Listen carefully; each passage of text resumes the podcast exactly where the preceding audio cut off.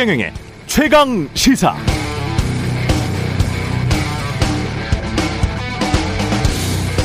네, 주식 투자나 선거 투표나 공통점이 몇 가지 있는데요.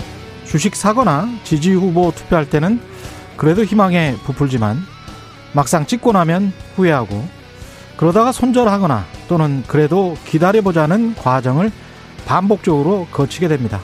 그런데 분명히 다른 점도 있습니다. 주식 투자에서는 쉬는 것도 투자입니다. 좋은 가격까지 떨어진 위대한 기업이 없을 때는 그냥 주식 사지 않고 현금 들고 있어도 됩니다.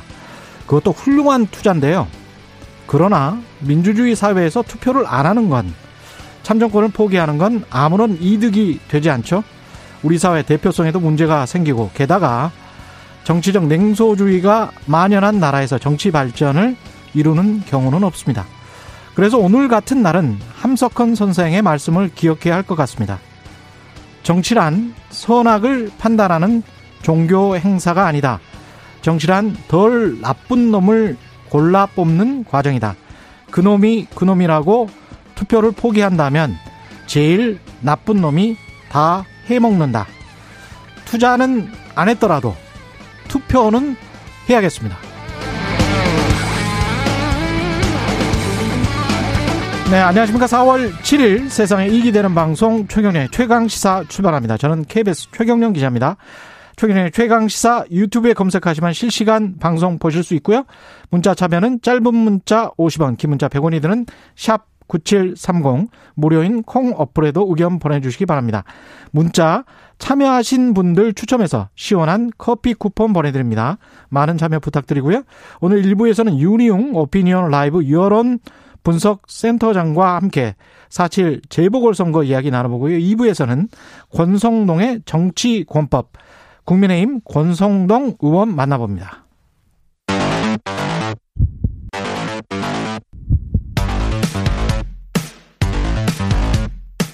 오늘 아침 가장 뜨거운 뉴스 언박싱. 자, 뉴스 언박싱 시작하겠습니다. 민동기 기자, 김민하 평론가 나와 있습니다. 안녕하십니까? 안녕하십니까? 안녕하세요. 예, 투표일 지금 막 KBS 1TV에 뜨고 있습니다. 부산시장, 서울시장 현재 투표일, 서울시장이 1.6% 지금 나오고 있고요. 부산시장 같은 경우는 1.3% 현재 투표일 나오고 있습니다. 예. 부지런하시네요. 굉장히 부지런한 것 같습니다.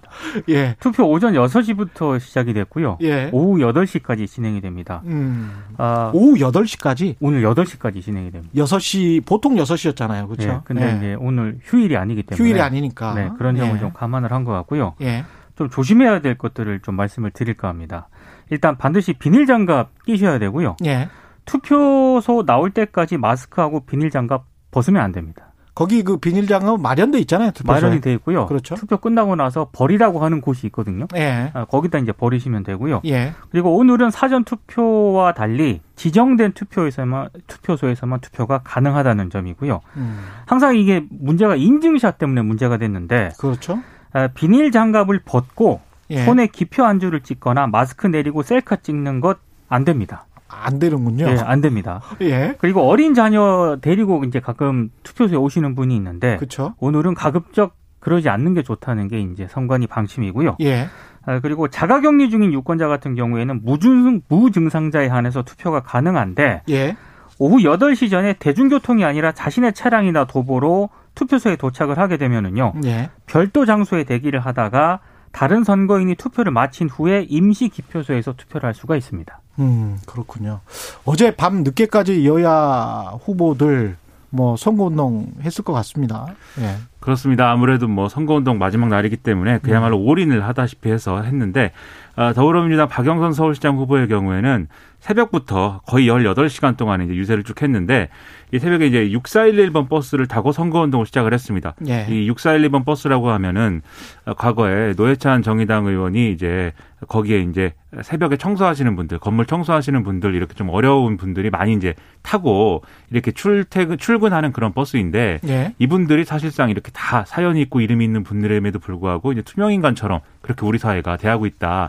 이런 이제 연설을 많이 해서 이제 유명해진 그런 버스인데요. 예. 어쨌든 이 버스를 타고 선거운동 시작했고 저녁 때는 이제 촛불 시위의 어떤 상징성이 있는 서울 광화문 광장 유세를 통해서 예. 선거운동을 마무리를 했습니다. 예. 그러니까는 이런 쭉 동선을 보면은 좀 그동안 더불어민주당의 이제 지지층이 많이 있다. 그런 지역을 이제 포함해서 좀 아무래도 집 나간 집토끼를 다시 되돌아오는 네, 그런 이제 좀 집토끼 전략의 유세였다 이렇게 볼 수가 있겠는데요. 오세훈 후보는요? 오세훈 국민의힘 오세훈 서울시장 후보의 경우에는 지난 총선에서 낙선한 광진구에서 시작을 해서 젊은이들이 많이 모여 있는 서대문구 신촌역에서 마무리를 했는데 예. 주로 이제 강북 지역을 쭉 돌았습니다. 강남 지역에서 좀 스윙 보터들이 있는 지역구에 지역구의 경우에는 그 전날 이제 돌았기 때문에 예. 강북에서 이제 좀 올인하는 걸로 마무리를 한 건데요. 여기는 예. 이제 좀 산토끼 전략 이렇게 볼 수가 있는 것이죠. 산토끼 전략. 그렇습니다. 예. 그리고 오세훈 후보는 이 유세를 하면서 20대들이 이렇게 이제 국민의힘에 관심을 가지는 걸 보고 굉장히 감격했다 이렇게 말하기도 해서 예. 좀 확실히 좀 집토끼에 이제 좀 치중하는 전략과 산토끼에 치중하는 전략으로 나눠볼 수 있는 그런 광경이었다. 네, 이런 겁니다. 참 선거라는 게 또 정치라는 게 재밌는 것 같아요. 이번에 이제 중도층 이야기 많이 나오는데 네. 그 중이라는 것에 관해서 제가 참 고민을 많이 해봤거든요 요새. 네. 중이 과연 무엇일까?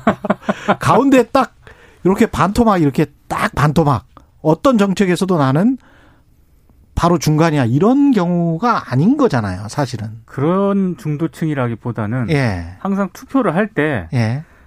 흔히 말해서 민주당 예. 지지자하고 국민의힘 지지자라든가 예. 혹은 뭐 지금 이번에는 후보로 안 냈지만 정의당 지지자 같은 경우에는 일정하게 정해져 있는 지지층이 있잖아요. 예. 근데 그런 것과 상관없이 투표를 할 때 어떤 때는 이 정당을 찍었다가 또 어떤 때는 다른 정당을 찍었다 이렇게 투표가 왔다 갔다 하시는 투표층이 있거든요. 그렇죠. 그런 분들을 좀 중도층이라고 보는 게 더 정확한 게 아닌가 싶긴 합니다. 어떤 사안이 불거지는가 네네, 그 그렇죠. 사안에 대해서 어떤 생각을 가지고 있는가 그런데 그 사람들의 생각에 따라서 약간 좀 그런 생각이 많아지면 네. 어떤 정당이 가져가고 그렇죠. 뭐 이런 양상인 거죠 이게. 예. 그럴 수밖에 없는 거죠. 사실 이제 네. 지지층이라는 것이 이제 특정 정치 세력을 확실히 이제 지지하는 지지층이라는 것은 뭐 어떤 상황에서는 흔들리지 않을 가능성이 큰 거 아니겠습니까? 웬만하면 거기는 바위처럼 이렇게 딱 굳어져 있는 거고. 그렇죠. 네. 예를 들면 야구를 보시는지 모르겠지만 네. 자기가 응원하는 야구팀은 정해져 있잖아요. 네. 아, 그렇지, 그렇죠. 이런 예. 분들은 예를 들면 지역에 예. 내가 어느 지역에서 태어났다. 서부터 사실은 좋아하는 야구팀이 정해져 있기 때문에 예. 웬만하면 안 바뀌는 분들 많습니다. 그런데 예. 이제 이런 분들 말고 저처럼 야구 경기보다는 야구 뉴스에 이제 관심이 많은 이런 사람들도 있는 거거든요. 그렇죠. 그러니까 이런 분들이 뭐 비유하자면 중도층이다 이런 건데. 아, 야구로 따지면 저도 중도층이네요. 네. 아, 그러신가요? 예. 네. 네. 뭐 네. 특정 팀을 거론하기는 좀 그러니까. 그러다 보니까 민감한 시기라 네. 예. 이런 분들이 어떻게 생각하고 어떻게 이제 야구에 대해서 어떻게 생각하느냐에 따라서 야구 분위기가 달라지는 거잖아요. 각 팀의 응원도 응원이지만 그렇죠. 아무래도 선거도 이제 비슷한 비유를 할 수밖에 없는 그런 상황인 건데 근데 이번에 좀 특이한 게 투표율이 어느 정도 되면 누구에게 유리하냐 이런 얘기를 많이 하거든요. 예. 근데 이 양당이 모두 이제 좀 변곡점이랄까요? 터닝 포인트를 50%를 얘기를 하고 있어요. 그래서 투표율이 예. 50%를 넘으면 각자 자기에게 유리하다. 이렇게 각자의 계산법을 가지고 얘기를 하고 있는데 예. 근데 투표라는 게 또 한쪽이 유리하면은 상대방에는 불리한 거 아닙니까? 그렇죠. 근데 이렇게 서로 유리하다고 하니까 그 이번에 양당 후보의 득표율을 합치면 100% 이상이 나오는 것인가 잠깐 생각도 해봤는데 네, 농담이고요. 아무튼간에 예. 그래서 이 계산법이 어느 쪽에 맞을지도 이번에 상당히 관건입니다. 이게 분석하는 입장에서도 사람의 마음을 읽는다는 게 정말 쉽지 않거든요. 이게 정치학도 어렵죠. 그렇고 경영학에서 마케팅도 그렇고 네. 뭐 사람의 마음을 읽을 수만 있다면 그렇다면 어떤 마케팅도 실패하지가 않죠. 근데 스티브 잡스 같은 경우에는 어떤 사전의 마케팅 리서치를 전혀 하지 않고 네. 애플의 그 생산물 제품들을 내놓은 것으로 유명하거든요. 네. 그러니까 자기 마음에 맞는 게 소비자한테도 딱 맞을 것이다. 그러니까 소비자의 마음의 관영을 읽는 능력이 탁월했던 사람이죠. 네. 근데 그 이후에는 마케팅 리서치를 해요. 애플 같은 경우에 다른 회사들처럼. 그러니까 이게 정치라는 것도 사실은 그전 게 다 마케팅 리서치하고 똑같은 거죠. 유권자의 마음을 막 읽으려고 노력을 하는 거죠. 이 분석가들이. 그리고 뭐 이른바 캠프에 있는 사람들도 그렇고 여론조사 업체들도 그렇고. 그런데 그게 사람의 마음은 바뀌거든. 마치 바람처럼. 그렇죠. 이게 계속. 예. 이게 90년대 중반 전의 경우에는 예. 예를 들면은 이제 뭐 총재의 결단, 그러니까 총재의 감, 그다음에 그 주변 사람들의 어떤 직관 이런 거에 따라서 사실은 정치 노선이나 행보가 많이 이제 바뀌고 그게 정치를 주도했는데 이제 2000년대 들어서고 뭐 이렇게 하면은 상당히 정치도 이제 과학적인 어떤 그런 시대가 오지 않습니까? 그렇죠. 그 여론조사 다 하고 그 여론조사에 따라서 이제 움직이고 정당의 정치 노선보다는 실리를 찾아서 이제 소위 말하는 이제 뭐 스핀 닥터들이 개입을 해서 이렇게 그걸 계산을 해서 움직이는 정치가 많이 이제 일반화됐는데 이렇게 과학에 따라서 또 수학적 모델링에 따라서 정치를 해도 결국은 그게 틀립니다. 틀리고 맞아요. 자기가 의도한 결과가 나오지가 않아요. 그렇습니다. 이번 선거가 좀 그런 색깔이 커서 분석을 하시는 분들도 좀 이따 뭐 또 나오시겠지만 예. 상당히 분석에 애를 먹고 있고 예. 그래서 이번 선거는 평론가가 차라리 마음이 편하다. 분석가보다는 네, 이런 생각을 하고 있습니다. 그렇군요. 예, 아스트라제네카 백신 이야기 해봐야 될 것 같은데 이게 계속 좀 말이 계속 나오네요. 그러니까 유럽 예. 의약품처 공의 담당자가요. 예. 그 이탈리아 일간지랑 인터뷰를 했는데요. 백신 전략 담당자입니다. 예. 아스트라제네카 백신과 매우 드물게 보고된 특이 혈전증과의 인과관계가 없다고 말하기가 점점 어려워지고 있다. 말을 굉장히 어렵게 했는데 예. 쉽게 말씀드리면 본인 의견으로는 이 혈전 증상이 백신과 관련이 있다는 게 명백하다. 이런 입장을 밝힌 겁니다. 인터뷰에서. 예. 근데 지금 지난달 중순에 유럽의약품청 같은 경우에는 공식적으로 이 백신과 혈전 사이에 연관성이 없다고 밝혔거든요. 예, 이미 한 차례 밝혔고. 예, 일단 WHO도 그랬고. 그랬습니다. 예. 근데 일단 백신 전략 담당자가 개인 의견인 것 같습니다. 일단 개인적으로 인터뷰를 해서 연관관계가 있는 것으로 보인다라고 얘기를 해서 이게 그래서 지금 조금 논란이 되고 있는데요. 어찌됐든 이 유럽의약품청 총회에서요. 예. 아스트라제네카 백신과 혈전 간의 연관성을 충분히 검토한 다음에 조만간 최종 결과를 발표하겠다 이런 입장을 밝혔거든요. 예. 그래서 아직까지는 최종 결과가 나오지 않았기 때문에 이 최종 결과를 지켜봐야 할 것으로 보입니다. 이게 아무래도 이제 이게 바로 이렇게 혈전하고 아스트라제네카가 이 백신이 연관이 있다 이렇게 나오니까 이 백신 맞으면 그러면 혈전이 생겨서 내가 건강에 해를 입는 거 아닌가 걱정하실 수가 있는데 예. 여기서 얘기하는 혈전 얘기는 이 혈전증 중에서도 이제 극히 일부의 이제 증상에 해당하는 그 얘기를 하고 있는 겁니다. 그렇죠. 예를 들면. 예. 뭐 뇌정맥동 혈전증 이런 것인데 이건 또 일반적인 혈전이 형성하는 거하고는 다른 거거든요. 그렇죠. 그리고 혈전이면 뭐 이쪽에 다리 쪽에 뭐 그렇죠. 형성되고 뭐 이런 거잖아요. 네. 예. 그렇습니다. 그리고 이 사례가 유럽에서 일어난 여러 가지 이제 뭐 혈전 관련 사례 중에서도 극히 소수였고 예. 우리나라의 경우에도 지난번에 한 건이 이제 발생한 것이 있어서 그때 이제 논란이 많았는데 그래서 이런 이제 희귀한 혈전증하고 아스트라제네카 백신과 연관성이라는 것은 사실 뭐 이 지금까지 나온 얘기들을 보면 학계에서도 의견은 분분한 것 같아요. 이제 우리나라의 의사 선생님 중에서도 그거 한번 확인해 봐야 되겠다 이렇게 생각하는 분이 있는가 하면 뭐 그렇게까지 중요하게 다를 문제가 아니다. 왜냐하면 극히 사례가 일부이기 때문에 예. 어쨌든 간에 이것이 연관성이 어떻게 되든 백신은 접종하는 것이 이익이다. 이렇게 근데 이런 결론에는 이제 동의를 다들 하고 있어서 예. 크게 걱정할 필요까지는 없겠지만 어쨌든 이게 어떤 내용인지는 확인을 좀 해야 될 필요까지는 있는 것 같습니다.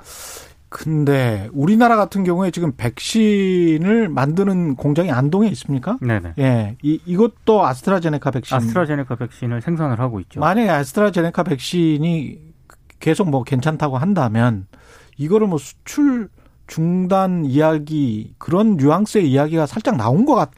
그러니까 지금까지는 수출 중단은 예. 없다라고 얘기를 했다가 예, 수출 중단은 없다. 검토하겠다라고 뉘앙스가 조금 모든 것을 검토하겠다 이랬죠. 모든 것을 검토하겠다는 게 제가 봤을 때 이게 원론적인 수준의 답변인 것 같은데 어찌됐든 뉘앙스가 바뀌었기 때문에 우리가 확대해서 가는 건가? 그러면? 아니 그러니까 언론들이 예. 혹시라도 수출 중단을 검토하고 있는 것 아니냐라고 해석을 하고 있는데요. 제 개인적인 생각은 예. 만약에 백신 수출을 우리 정부가 중단했을 때 예. 그 중단 결정으로 인한 타격이 더 크다고 생각을 하기 때문에 그럴 수 있죠. 그게 섣불리 단정할 수 있는 문제는 아닌 것 같습니다. 그렇죠. 인디아도 사실은 수출 중단 했다가 네. 잠깐 했다가 엄청나게 욕을 먹었습니다. 굉장히 타격을 받았거든요. 예, 굉장히 욕을 먹었고 근데 이제 인디아는 워낙 거기 코로나 확진자도 많고 뭐 이래가지고 어떻게든 뭐 했는데 사실은 수급 문제에 있어서는 미국이나 영국이 제가 보니까 3분의 1 정도를 이미 가져가 버렸더라고요.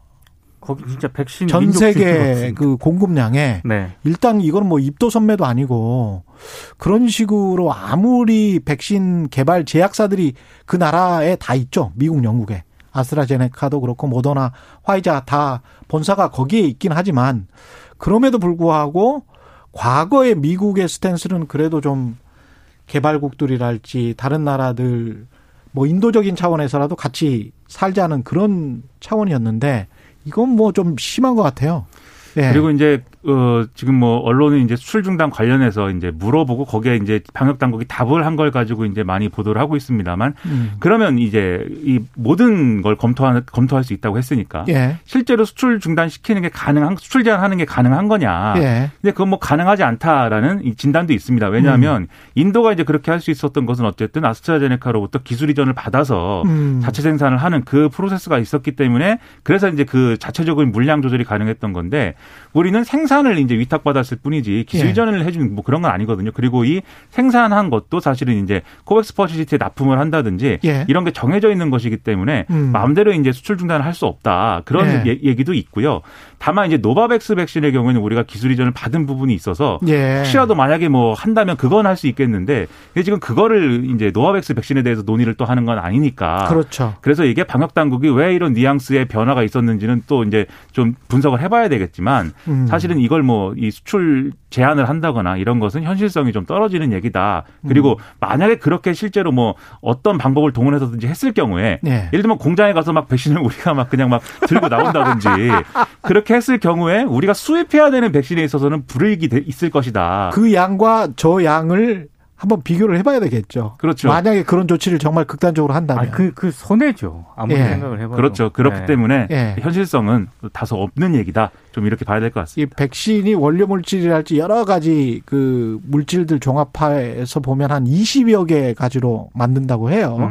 근데 거기에 관한 또 지적재산권이 특허가 또 각 기업에 다 나뉘어져 있어요. 그렇죠. 그래서 그런 원료 물질들을 다 확보를 몇 개월분을 확보하지 않았다면 수출 중단을 섣불리 내렸다가 큰일 납니다. 어렸을 예. 때 배운 것처럼 대한민국은 무역 수출의 나라인데 예. 이런 거 가지고 대외신용도에 타격을 예. 받으면 곤란합니다. 예. 그래서 이것저것 다 재보고 있을 것 같습니다. 북한 같은 경우에는 도쿄올림픽 불참 선언을 했습니다. 예. 이게 북한 체육성이 운영하는 조선체육이라는 홈페이지가 있거든요. 예. 여기에서 이제 북한이 입장을 밝혔습니다. 그러니까 한마디로 코로나19 때문에 선수 보호 차원에서 도쿄올림픽에 불참하기로 결정했다 이건데, 근데 이게 지금 한 가지 좀 유념해야 될 게요. 북한의 뭐 공식 매체 있지 않습니까? 예. 이 공식 매체에서는 이 같은 내용이 보도가 안 되고 있다는 점이고요. 그리고 국제올림픽위원회 쪽에서 밝힌 내용을 봐도 북한 올림픽위원회로부터 도쿄올림픽 불참에 대한 어떤 공식적인 신청도 접수하지 않았다. 이런 입장을 밝혔거든요. 예. 그래서 이른바 북한의 최고 지도부가 이게 결정을 한 사안인지에 대해서는 조금 이게 유보적으로 좀 남겨둬야 될 것 같습니다. 다만 이제 방향은 북한이 지금 계속해서 이제 걷고 있는 그 방향이 좀 일관된 측면은 또 있어요. 그렇죠. 이 대화를 섣불리 자신들이 먼저 대화 카드를 꺼내지 않고 대화로 가는 그런 과정 자체를 굉장히 신중하게 돌다리를 두들겨 보듯이 이제 지금 하고 있는데 아무래도 미국하고 대화가 풀릴 수 있는 그런 가능성을 바이든 행정부가 보여준다라면은 또 모를까. 그렇지 않은 상황에서는 지금의 이제 미중 간의 갈등 구도의 하위 변수로 남아있는 게 오히려 자신들은 지금은 뭐 이득이다 이렇게 판단하는 부분이 있지 않나 싶고요.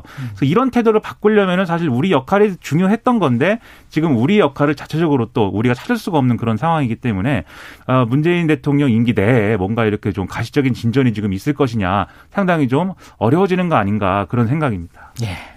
오늘은 여기까지 뉴스 언박싱 민동기 기자 김민하 평론가였습니다. 고맙습니다. 고맙습니다. KBS 라디오 최근의 최강시사 듣고 계신 지금 시각 7시 39분입니다.